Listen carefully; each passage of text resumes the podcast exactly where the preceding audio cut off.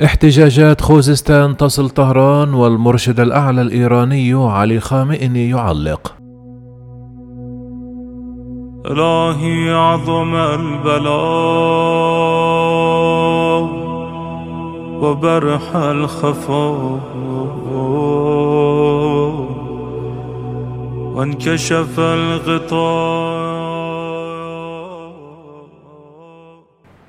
نظم المئات من أهالي مدينة كرج الواقعة غرب العاصمة الإيرانية طهران مساء الأربعاء وقفات تضامنية مع احتجاجات سكان محافظة خوزستان.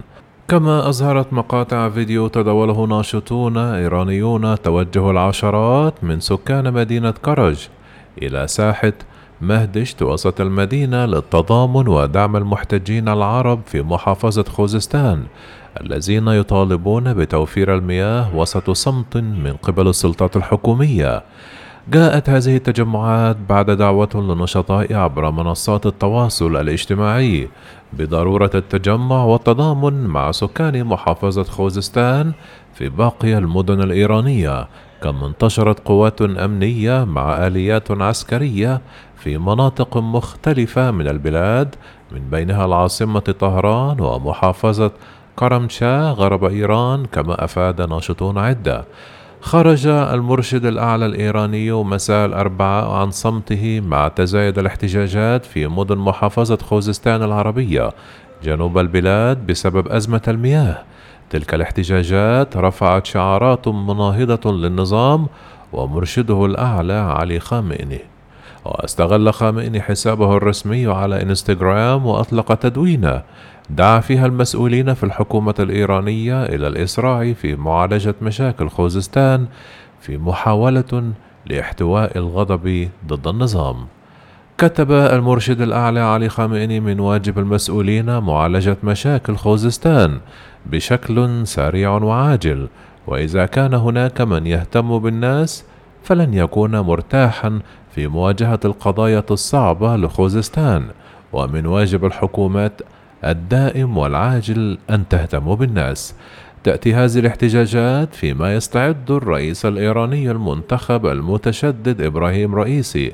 تسلم زمام السلطة في إيران بعد انتهاء ولاية الرئيس الحالي حسن روحاني مطلع آب أغسطس المقبل.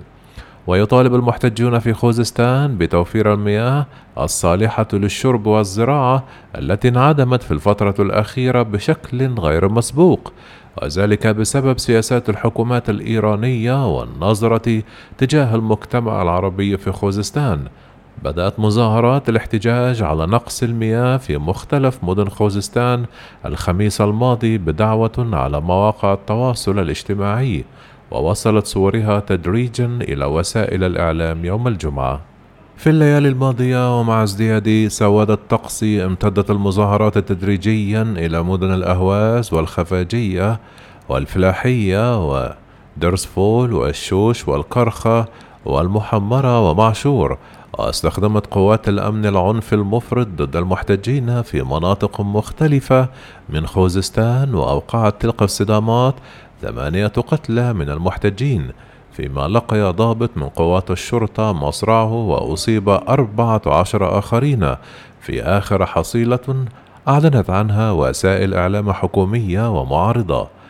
كما أصدر أكثر من 330 مخرجا وكاتبا وناشطا ثقافيا وفنيا إيرانيا بيان أعلنوا فيه تضامنهم مع جميع أبناء خوزستان.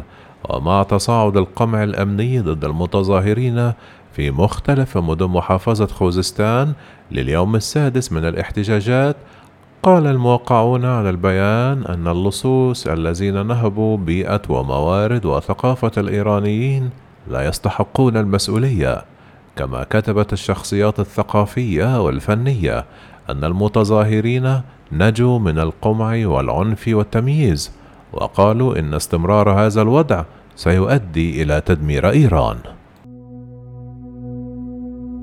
إلهي عظم البلاء وبرح الخفاء وانكشف الغطاء.